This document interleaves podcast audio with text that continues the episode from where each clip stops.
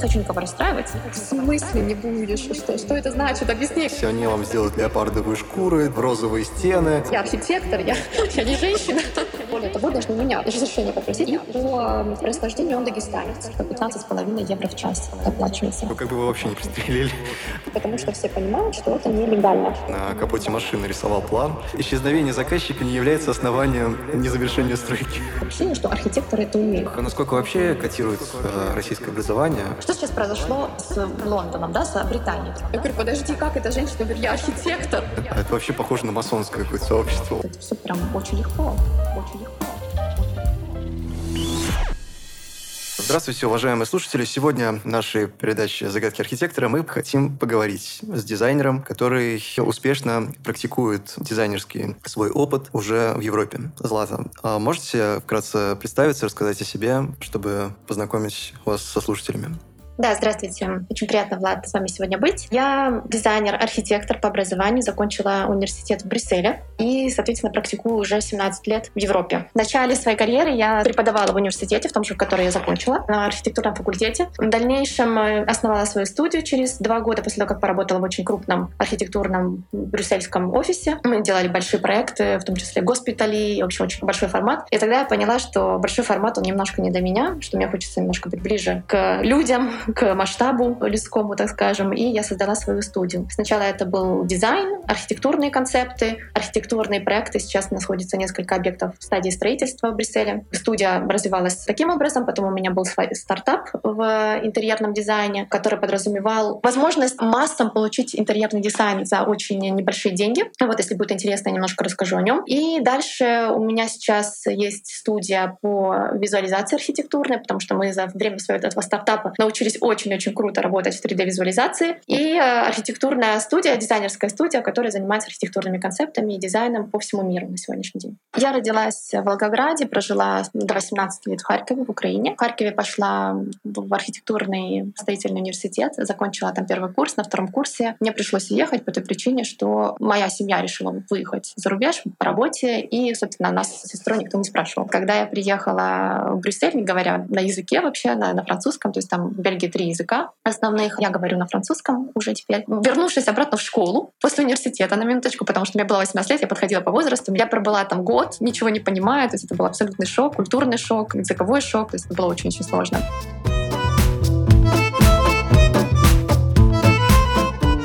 Я помню свой первый день, когда я пришла на лекции в университет, а меня туда взяли на французском языке, побыв только год в стране. Я уже думала, что я такая, все, я уже практически все понимаю, все хорошо. И для меня был абсолютным шоком, что я не понимала ничего из того, что говорилось на лекции, не могла даже записывать. Это было прям очень сложно. Я помню свою первую презентацию. Это архитекторы, кто помнит, как это было на первом курсе, когда выдают задание. Там у нас было первое задание, нужно было сделать какой-то анализ какого-то существующего здания, переделать его немножко, то есть и изобразить это на листе. Когда мне сказали, Злат, потому что я так помекала, побекала, пыталась пыталась объяснить. Они говорят, ты так классно рисуешь, что тебе не нужно объяснять. Мы все поняли здесь.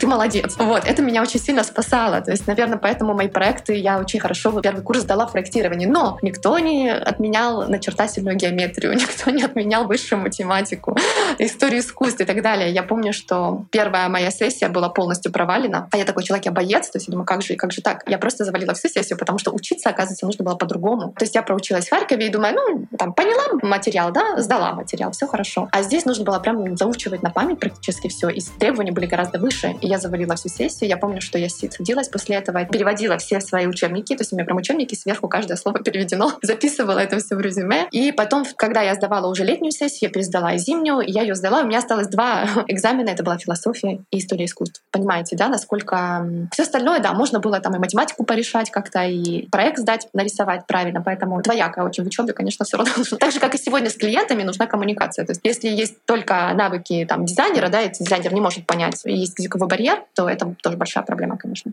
А вот если говорить про студентов, да, которые, например, сейчас учатся уже там, в российском или каком-то другом вузе, да, и собираются, например, в ту же Бельгию перебраться, может быть, какие-то советы уже у вас есть для тех, кто вот думает об этом? Вообще, как лучше алгоритм действий какой совершить?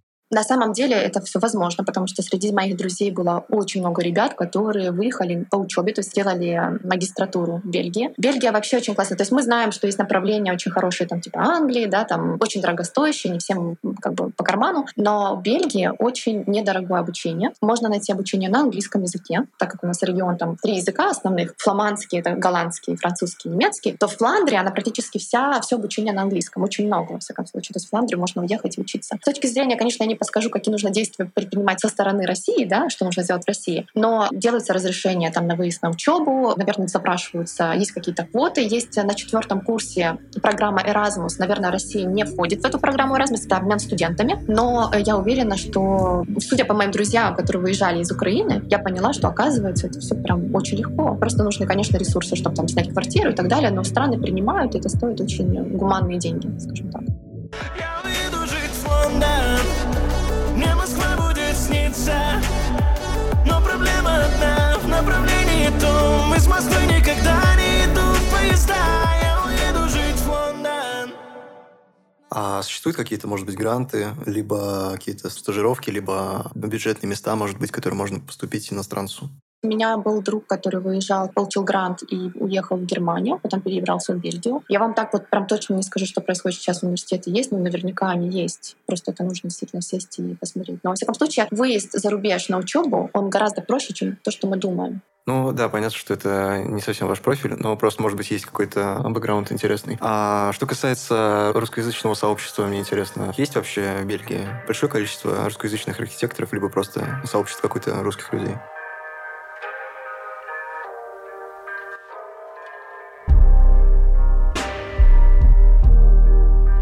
Русскоязычная достаточно большая, есть русская школа, вот ребенок ходил в русскую школу по субботам, там вообще очень понятно, сколько много людей русскоязычных, как приходишь, все сразу говорят по-русски. Это как бы очень-очень много людей, среди клиентов можно найти, много, много русских клиентов русскоязычных. С точки зрения архитекторов русскоязычных, у нас даже была какая-то группа на Фейсбуке архитекторы русскоязычные, но я не могу сказать, что их много, скажем так, что это какая-то все равно такая маленькая нишевая область, потому что архитекторы все-таки, наверное, это очень нишевая профессия, несмотря ни на что. Потому что во всяком случае, это то, как я это чувствовала в Европе. С одной стороны, как бы архитекторов много, а с другой стороны, обучение очень сложно. То есть, действительно, все те ребята, которые решатся на это, это там вот в Бельгии прям сдирают шкуры на архитектурном факультете. Вот, доходят туда очень-очень многие и хотят на архитекторов, на такое большое количество людей. Почему? Потому что профессия, не хочу никого расстраивать, но недостаточно хорошо оплачивается в Европе.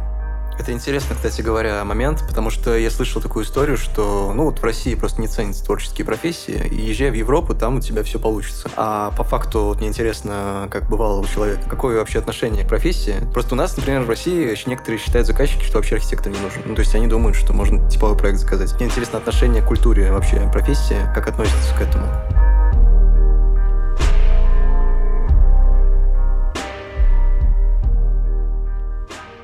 С одной стороны, архитектор является такой привилегированной профессией, то есть все понимают, что это как бы есть какой-то статус архитекторов, он защищен орденом архитекторов. Это тот орден архитекторов, он, во-первых, цену за услуги может диктовать, да, то есть он защищает профессию. Не, не все могут ее практиковать, только те, кто записаны в ордене и так далее. То есть есть какая-то своя вот эта вот структура, что-то типа профсоюза. То есть даже если у меня диплом архитектора, что сейчас произошло с Лондоном, да, с Британией, я не могу быть архитектором здесь. То есть я не могу практиковать, потому что я не записана здесь в орден архитекторов, а в ордене архитекторов я запишусь только если там пройду определенные экзамены и так далее, подтвержу свой диплом. Я вот слышал, да, то, что чуть ли не могут посадить за то, что ты на визитке пишешь архитектор, если у тебя нет какой-то лицензии, да? Да, да, да. Ну, не знаю, насколько посадить, но штрафовать так точно. И, то есть, да, лицензия обязательно нужна. То есть, получается, что, видите, я закончила университет в Брюсселе. И если я в ордене не записана, то я не могу ставить свою подпись как архитектор. То есть, я не являюсь архитектором. Это система по типу, как в России Союз архитекторов, просто там платишь членский взнос, условно, да, и какой должен быть опыт э, проектирования? Или это все-таки что-то прям совсем элитарное? Или это достаточно закончить какую-то магистратуру или аспирантуру? Это нужно закончить, во-первых, университет, плюс сделать два года стажировки, которая регламентируется орденом, в которой сдаешь экзамен, то есть каждые там полгода отчет в орден, и только после того, как 7 лет эти прошли, в моем случае это 8 лет, такая была сложная программа, что мы практически всем курсом взяли дополнительный год для дипломной работы, преподавали в университете, там, кто, кто захотел. И только после этого, да, я могу практиковать архитектуру, ставить свою подпись, допустим, когда я ну, там, подаю на разрешение на строительство и так далее, могу вести строительство. Но это касается только, если я трогаю несущую структуру, если я вот что-то делаю такое глобальное. Если я занимаюсь интерьерным дизайном, где я использую только там, не знаю, перегородку подвинуть, мне не нужно разрешение для этого ордена. А вот то, что касается стажировки, это получается все на такой... Какая-то минимальная плата обычно взносится, или там э, по штату прям можно зачислиться на эту стажировку? Thank you. Стажировка оплачивается. Единственное, что тут такая вот тоже система достаточно интересная. То есть если находишь работу ну, в таком непосредственном бюро, сейчас, по-моему, насколько я не ошибаюсь, там что-то типа 15,5 евро в час оплачивается. При том, что еще нужно будет заплатить там налога где-то 7 евро налог, то есть остается там на рынке 8. Домработница стоит 12. Вот, это с точки зрения плохо оплачиваемой профессии. Но есть вообще такие звездные там архитекторы, которые просто не оплачивают это, к нему идут. То есть готовы ребята работать бесплатно, лишь бы научиться учиться у них. А вот мне интересно, если, например, вот студент российский закончил мархи, калавриат, магистратуру, о, с этими документами вообще котируется? Или это ему все с нуля надо проходить? С точки зрения того, чтобы пройти стажировку или просто устраиваться на работу? Ну, во-первых, насколько вообще котируется российское образование, насколько вообще документ легитимный, например, в том же Брюсселе, да, и вот э, с точки зрения трудоустройства, насколько работодатели вообще готовы рассматривать таких претендентов?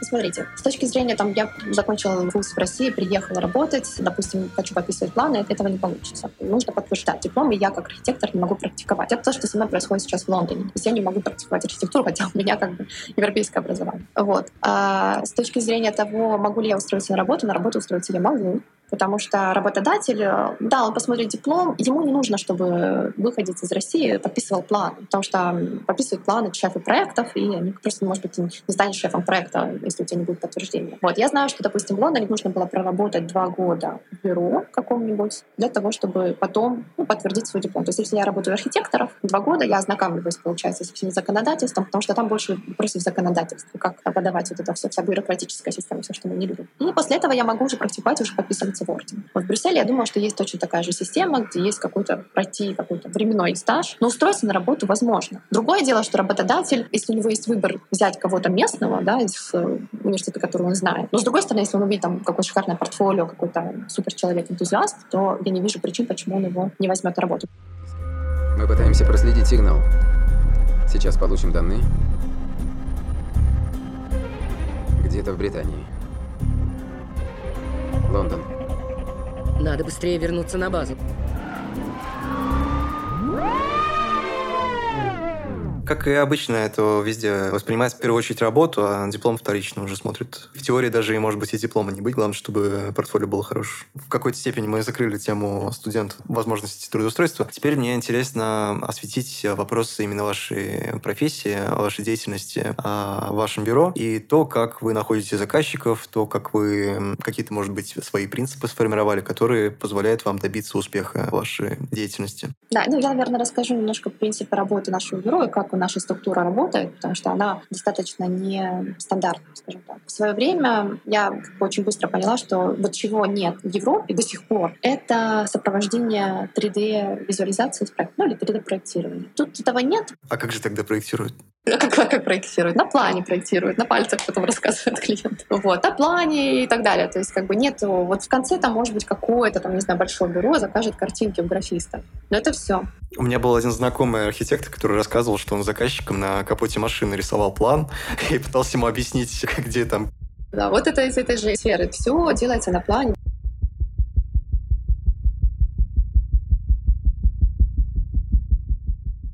А в связи с чем это происходит? Потому что не востребовано, потому что надо переплачивать, они поэтому экономят, или это просто нет культуры?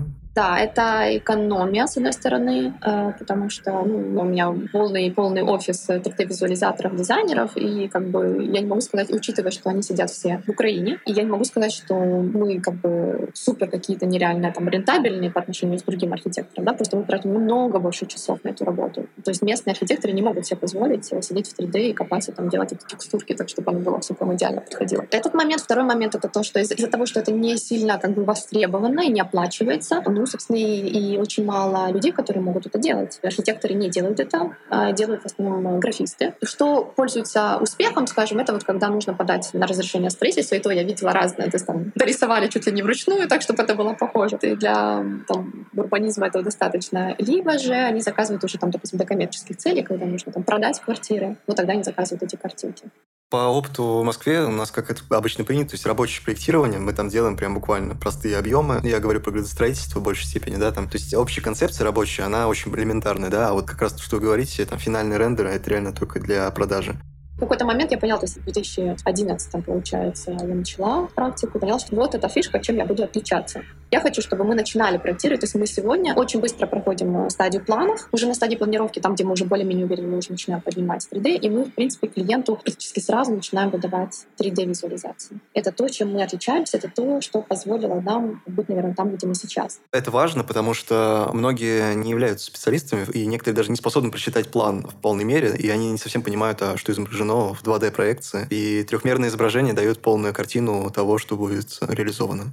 Тут есть такая вот, а, вы сделали визуализацию, достаточно хорошую, например, но клиент как бы подтвердил, а потом вы делаете там реализацию, и она не соответствует визуализации. Нужно действительно очень хорошо делать визуализацию, которая будет соответствовать 100%. Ты не загоняй. То есть местные архитекторы, они не имеют такой сложности, потому что нарисовали в 2D, а как там оно получится, это уже по результату. Были случаи, что были претензии, да? У нас лично не было таких случаев. У нас, наоборот, клиенты всегда гораздо... Ну, то есть я всегда говорю, что то, что будет на картинках, у нас очень хорошая визуализация, то есть мы делаем очень все эстетично, но я объясняю это, как, знаете, как выстроить правильный кадр для фотографии. Комната может быть достаточно привлекательной, красивой, но выстроить этот кадр сложно, потому что там будут попадать другие объекты и так далее. И получается, что картинка, она до конца не передает. Обычно, когда мы это делаем, уже когда картинки подтвердили, то когда это делается реализация, она гораздо лучше получается. Клиенты всегда очень довольны в нашем случае. Но я знаю, что были другие случаи, где да, были проблемы проблемы с этим, что вот картинка была не такая, текстура была не такая. Пользуясь случаем, я хочу пояснить слушателям, среди наших слушателей, возможно, есть потенциальные заказчики, которые, например, впервые сталкиваются с проектированием дома. И можете вот вкратце объяснить, в чем отличие между архитектором и дизайнером, чтобы вот человек, который впервые с этим сталкивается, мог понять, а почему нужно еще помимо архитектора обращаться к дизайнеру?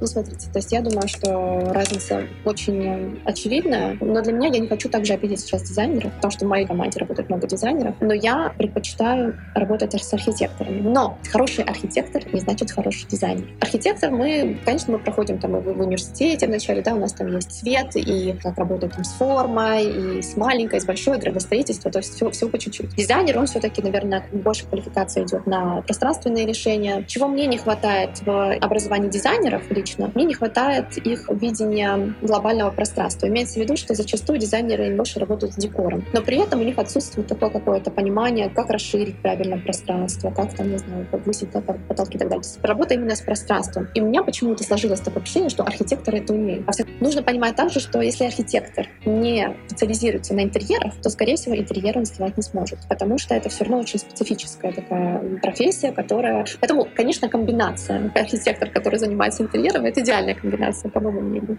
На мой взгляд, это тоже так и есть, когда дизайнер выходит из архитектуры, он более профессионал в какой-то степени, на мой взгляд. Просто у нас в институте был профессор, который говорил, что я лично ничего против не имею дизайнеров. Я понимаю, что везде есть свои особенности да, профессии. Но вот у меня там один профессор шутил над дизайнерами, что дизайнеры — это вот недоархитекторы, значит, к ним обратитесь, они вам сделают леопардовые шкуры, розовые стены. Зачем вам это нужно? Понятное дело, что не все такие дизайнеры, но есть риск того, что вы э, наткнетесь на какого-то дизайнера, который который не будет обладать эстетическими какими-то параметрами, чувством какой-то даже колористики, да. Но, с другой стороны, если вы возьмете просто архитектора, который просто чисто архитектор и там на досуге делает интерьеры, есть вероятность того, что он вам сделает все в оттенках серого, либо вообще все белое и скажет, что я так вижу. В принципе, тут нужно найти какой-то баланс и, конечно, обязательно смотреть на портфолио, то, какие работы до этого специалист сделал.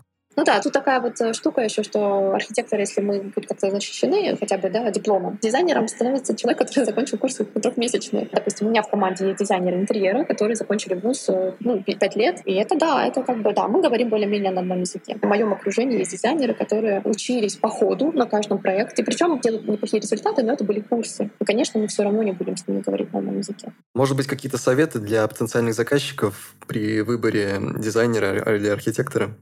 Да, ну за сегодняшний день, мне кажется, очень э, хорошо работают все платформы соцсети, где можно получить отзывы. Мы, например, собираем отзывы от наших клиентов, и всегда наши клиенты могут ознакомиться с этими отзывами. Конечно, очень важно портфолио. Если вам нравится портфолио, если вам подходит эстетика, вы видите, как бы, то вы сработаете всегда. Если вы пошли к крутому архитектору, но вы видите, что эстетика не ваша, и он обещает, что он сделает, то будут проблемы, конечно, будут сложности, потому что с дизайнером это вот долгая работа, это очень длительная проработка многих деталей. Дизайнер входит в вашу жизнь, можно сказать, да, ты должен понять вас, если не произошла вот и потом, оно не появится. У нас есть один из выпусков про Фрэнка Ллойд Райта, и там мы рассказали одну курьезную историю из его жизни, что он увел у своего заказчика жену. Казалось бы, такого не может быть. А может быть, у вас интересные курьезные ситуации с жизни и профессией были, которые интересно было бы услышать?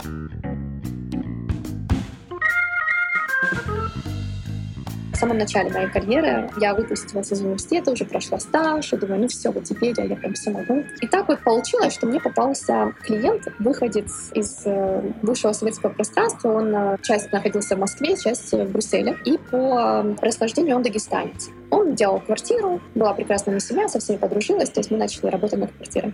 Я уже боюсь представить, там все в золоте было. Ну, там не золото, там было сложно. Но он ко мне обратился, ему вроде как нравились мои работы, но он хотел каждый раз вот что-то такое, прям такое. И тут уже мы и так, и так, и полы там какие-то, не знаю, мраморными рисунками, там все, короче, придумывали. И он каждый раз, вот мы что-то даем ему какую-то вот идею, да, и он такой, да, хорошо, нравится, да, нравится, да, нравится. Вот если постоянно человек подтверждает, ну, и мы идем, он, ну, ладно, нравится, продолжаем, продолжаем. Вот и в какой-то момент я, мы садимся с ним, я говорю, давай там, к следующему этапу, как бы, к реализации. И тут, как только мы заговорили про реализацию, он говорит, Злат, ты же понимаешь, что я это делать не буду. Я говорю, в смысле не будешь? Что, что это значит? Объясни, как это столько работает. Он говорит, ну потому что ну, это же все вообще не, не обо мне. Я говорю, ну как, почему что мне не сказал на первом этапе? Почему-то он говорит, ты женщина, я не могу тебе сказать. Я говорю, подожди, как это женщина? Я говорю, я архитектор. У нас случилась прям ругань, потому что он говорит, он меня как-то пожалел, что ли, я не знаю. Женщина, да, и он сказал, нет, я, я не могу. И потом, в итоге мы, мы сделали проект, я бы, конечно, доказала, я говорю, я архитектор, я, я не женщина. В итоге он уже делал потом реализацию без меня, уже по нашим чертежам, что-то там сделал. Конечно, это не тот проект, которым мы гордимся, потому что он был так вот склеен из чего-то. Был такой опыт, и тогда я поняла, что не нужно брать клиентов, которые изначально ты знаешь, что это не твоя эстетика. Сегодня я уже, конечно, от таких отказываюсь. Либо вам просто нужен мужской представитель для разговора. Что самое интересное, у нас как раз-таки только недавно у нас появился мужчина в команде. У нас 20 человек, из них 19 девчонок. Да, и был еще один опыт, это было со строителями на стройке. И я спроектировала достаточно такую сложную лестницу, которую должны были поставить э, краснодеревщики. И там была сложность в том, что она была там под определенным углом должна была срезана ступеньки, там, ну, в общем, там была достаточно сложная конструкция. И они приехали на стройку с этими ступенями, чтобы их один в другую сложить. То есть а там такие как зазоры были, что одна как тетрис, так они складывались. И они просчитали, они сделали длиннее. И когда начали складывать, естественно, они пустота получилась между основными ступенями, да, и, и деревянными деревянные, которые сверху. Я им объясняю, говорю, ребят, ну тут проблема просто в длине. То есть я на стенах им рисую. Короче, мы, наверное, разговаривали часа два и объясняли мне, что это невозможно, и что тому, чему меня научили в университете, такого быть не может просто. Вот, в итоге я просто позвонила, у меня был партнер тогда мужского пола, я позвонила, говорю, послушай, приедь, пожалуйста, потому что я не могу объяснить людям. Когда он приехал, он был постарше, и он сказал, ребят, вы что, ну тут просто, вот он взял просто эти ступени, были супер тяжелые, и сложил по-другому, говорит, вот, говорит, а, говорит, так, так без конца. Поэтому это, наверное, больше даже про вот эту вот женскую составляющую в этой профессии. Ну, на самом деле, да, это по факту такой технический уже надзор. А мне интересно, кстати, в Европе, там, Бельгии, какая культура с точки зрения технического надзора, с точки зрения архитектора? Это вообще принято или это тоже, как в России, считают, что разводят на деньги, пытаются там какие-то дополнительные услуги навязать? Нет, это все регламентируется да, орденом архитекторов. То есть есть определенные, допустим, как только трогается структура здания или нужно разрешение, обязательно должен быть э, авторский надзор, технический надзор. А обязательно архитектор обязан раз в неделю появиться на стройке, сделать отчет. Более того, архитектор, тут еще такая сложность, архитектор ответственен за любой проект, в котором он участвовал 10 лет после этого проекта. Да, из-за этого я помню, когда на третьем курсе нас отправили на стажировку на стройку, мы пришли и стояли рабочие, смотрели на нас на стене говорили, зачем вам это надо? Вы 10 лет ответственный, и получается очень мало. Зачем идете в архитектуру?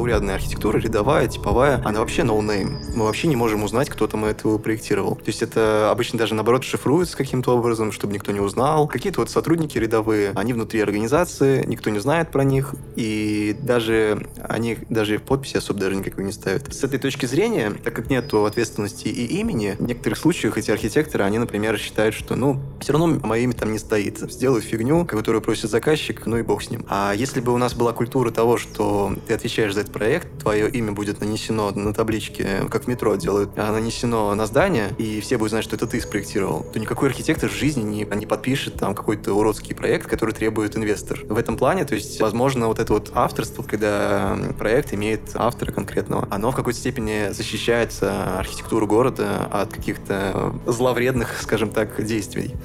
Да-да, не, абсолютно согласна, потому что, конечно, во-первых, ты знаешь, что мало того, что это эстетика, да, то есть будет на нем твое имя, как бы, ну ладно, это у каждого своя эстетика, но с другой стороны, если там что-то напроектировали, пошли какие-то проблемы, первому, кому придут, это к архитектору. Тоже сложность в том, что из того, что в Европе считается, что архитектор как бы виноват во всех просто проблемах, которые существуют в здании. У меня были случаи на стройке, когда просто электрики перерезали кабель э, интернета соседям. Ну, кто был виноват? Конечно, архитектор. Он же не досмотрел. Мне сыпались от всех соседей, там, не знаю, дом был в 7 этажей, от всех соседей имейлы, что как это так. А наш, э, на той же стройке у нас, те, кто занимается отоплением, он, значит, забыл перекрыть на верхнем этаже в квартире, там он перекрывал отопление, потом должен был включить, и он там что-то забыл прикрыть и затопило. Конечно же, тоже не смотрел, что я должна была идти и смотреть, все винтики закручены и так далее. Естественно, тут пришла, как бы все застрахованы. Понятно, что там был потоп, там ремонт и так далее, но в данном случае, то есть так как это был отопительная эта организация, они все взяли на себя, у них страховка покрыла, то есть не было никакой проблемы. То есть они приходят сначала к архитектору, в любом случае, там трещина пошла, еще что-то, а дальше уже начинают разбираться, кто же виноват. Приставка архи, она не условная, как в России, а действительно имеет значение, получается. Потому что у нас, как правило, сначала обращаются подрядчику, либо строительную организацию, там, в крайнем случае, к инженеру проекта или там конструктору проекта. А архитектор там, да, он там красоту делает. То есть э, отношение такое, что, ну, вот он отвечает за красоту, а инженер вот за строительные конструкции. Я думаю, что это две такие противоположности, и я бы хотела найти где-то середину, наверное, потому что, проработав в Бельгии э, архитектором, я также понимала, что ну прям вот шаг вправо, шаг влево, и все, меня где-нибудь накроют. вот, потому что за все, прям за все ответственна я. Вот в этом и сложность. Но у меня недавно произошел разговор и спор. Ребята были из Украины, но я думаю, что оно не сильно отличается с точки зрения системы, да, как это работает в России, в Украине архитекторы. И они делали проекты свои. И мы заговорили о том, что они стали возмущаться, что дизайнеры, которые сделали квартиру, квартиру, хотели сделать не то что фотографию, хотели выставить или выставили в журнале где-то свою 3D-реализацию. Я говорю, как, ну, ребят, конечно, ну как, они же авторы проекта, это же их авторское право. Говорят, нет, они должны попросить у меня разрешение. В этом плане в Европе все очень четко и понятно. Авторское право. Я, как э, автор проекта, подала разрешение, разработала проект. У меня есть там, не знаю, разработки, наработки, имейлы и так далее. Я являюсь автором проекта, и я ни у кого разрешения просить не должна. Более того, даже у меня разрешение попросить, и не дай бог, кто-то опубликует этот проект без моего имени. То есть здесь как бы авторское право очень прямо четко регламентируется. У нас в России вообще об этом речи почти нет. У нас сегодня заказывают проект у одного, потом отдают какому-нибудь организации, она его переделывает, и ими считают, что можно оставить. Юридически даже суды не понимают, о чем речь, когда идет, получается, полное право, да, то есть когда там частично передаются права, там несколько еще градаций. А у нас как бы даже в первичной инстанции пока не понимают, зачем это нужно. Но по факту это как раз это как э, интеллектуальная собственность, предмет э, ценности проекта, и то, для чего вообще архитекторы создают свой проект. Это интересно, потому что я наблюдаю такие ситуации, что очень часто, там, особенно богатые какие-то заказчики, ну, во всяком случае, в России, они прямо на начальной стадии проектирования говорят, что я не хочу афишировать свой проект, чтобы меня там всякие СМИ не публиковали мой проект. И они прямо на первых стадиях говорят, что нигде вы публиковать не должны. Или, по крайней случае, не должны упоминать, кто собственник и где это находится. Получается, в Бельгии наоборот, да, архитектор уже сам решает. Или там это может быть прописано в договоре, получается, ну, скажем так, что в моем стандартном договоре всегда это прописано, и у меня ни один заказчик еще не подвергал это сомнению, скажем, никто не говорил. Ну, конечно, то, что мы делаем, мы никогда не ставим там адрес, имя заказчика, если он не хочет. То есть это абсолютно информация ни, никому не нужна. И, вот. Но у меня не было такого, чтобы мне заказчик запретил что-либо публиковать.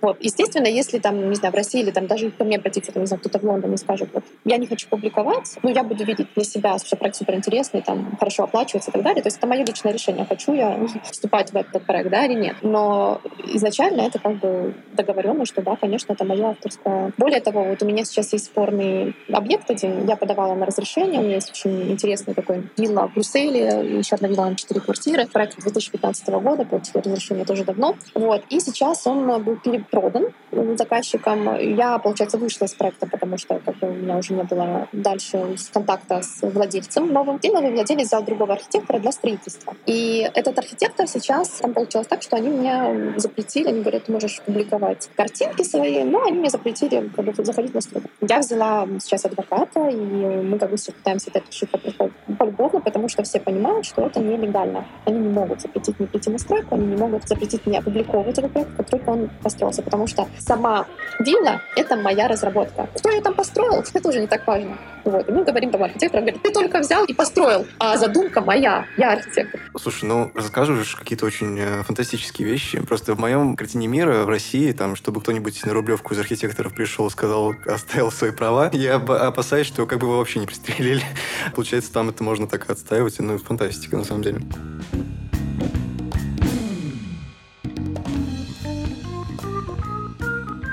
Более того, это нарушает правила ордена архитектора, могу еще на него пожаловаться в орден. Да, там это все регламентируется, то есть это все серьезно, мои права. Я... Как только моя подпись стоит на планах, у меня есть доказательства имейлов, разработок, там, эскизов и так далее, и так далее. Есть контракт с э, заказчиком, я могу доказать, что я съездила на виллу, я посмотрела, она построена полностью по моим эскизам, до малейших деталей. Здесь все, автор я. Он только строитель. Интересно вообще получается. Исчезновение заказчика не является основанием незавершения стройки. Еще один, наверное, а, момент хотел вот про эту, получается, орден, да? А это вообще похоже на масонское какое-то сообщество, орден прям. То есть они, получается, существуют на членские взносы, да, самих архитекторов? Да, не маленькие причем, так хорошо снимать. Они штатные какие-то или это процент от э, выручки? Нет, нет, нет, это все какая-то просто вот фиксированная какая-то сумма. Может быть, какие-то пожелания слушателям или архитекторам, или заказчикам? Пожелание все-таки, чтобы было больше качественной у нас архитектуры и дизайна, чтобы вот как раз-таки вот эти вот застройщики, которые хотят на всем сэкономить, нам давали немножко больше свободы эстетики. В целом хочется, чтобы сейчас, наверное, немножко стало легче, люди стали путешествовать больше в последние годы и смотреть, что вообще происходит в мире. Хочется больше эстетики, хочется больше, чтобы прислушивались также к дизайнерам хорошим, да, чтобы не говорили, я знаю, как ты вот мне нарисуй, я знаю, как. Вот, потому что мы все-таки, наверное, люди, которые получили образование, имеют опыт, наверное, немножко больше знают. Хотя хотелось бы, чтобы... Потому что я тоже работаю очень много с русскоговорящими клиентами, и хотелось бы, чтобы было, наверное, больше доверия, было больше уважения в профессии, что мы не просто подбираем мебель, да, делаем вашу жизнь комфортнее. Ну, это одна из целей нашего подкаста, как раз просвещение широкие массы культуры, архитектурных ценностей. Спасибо вам за участие.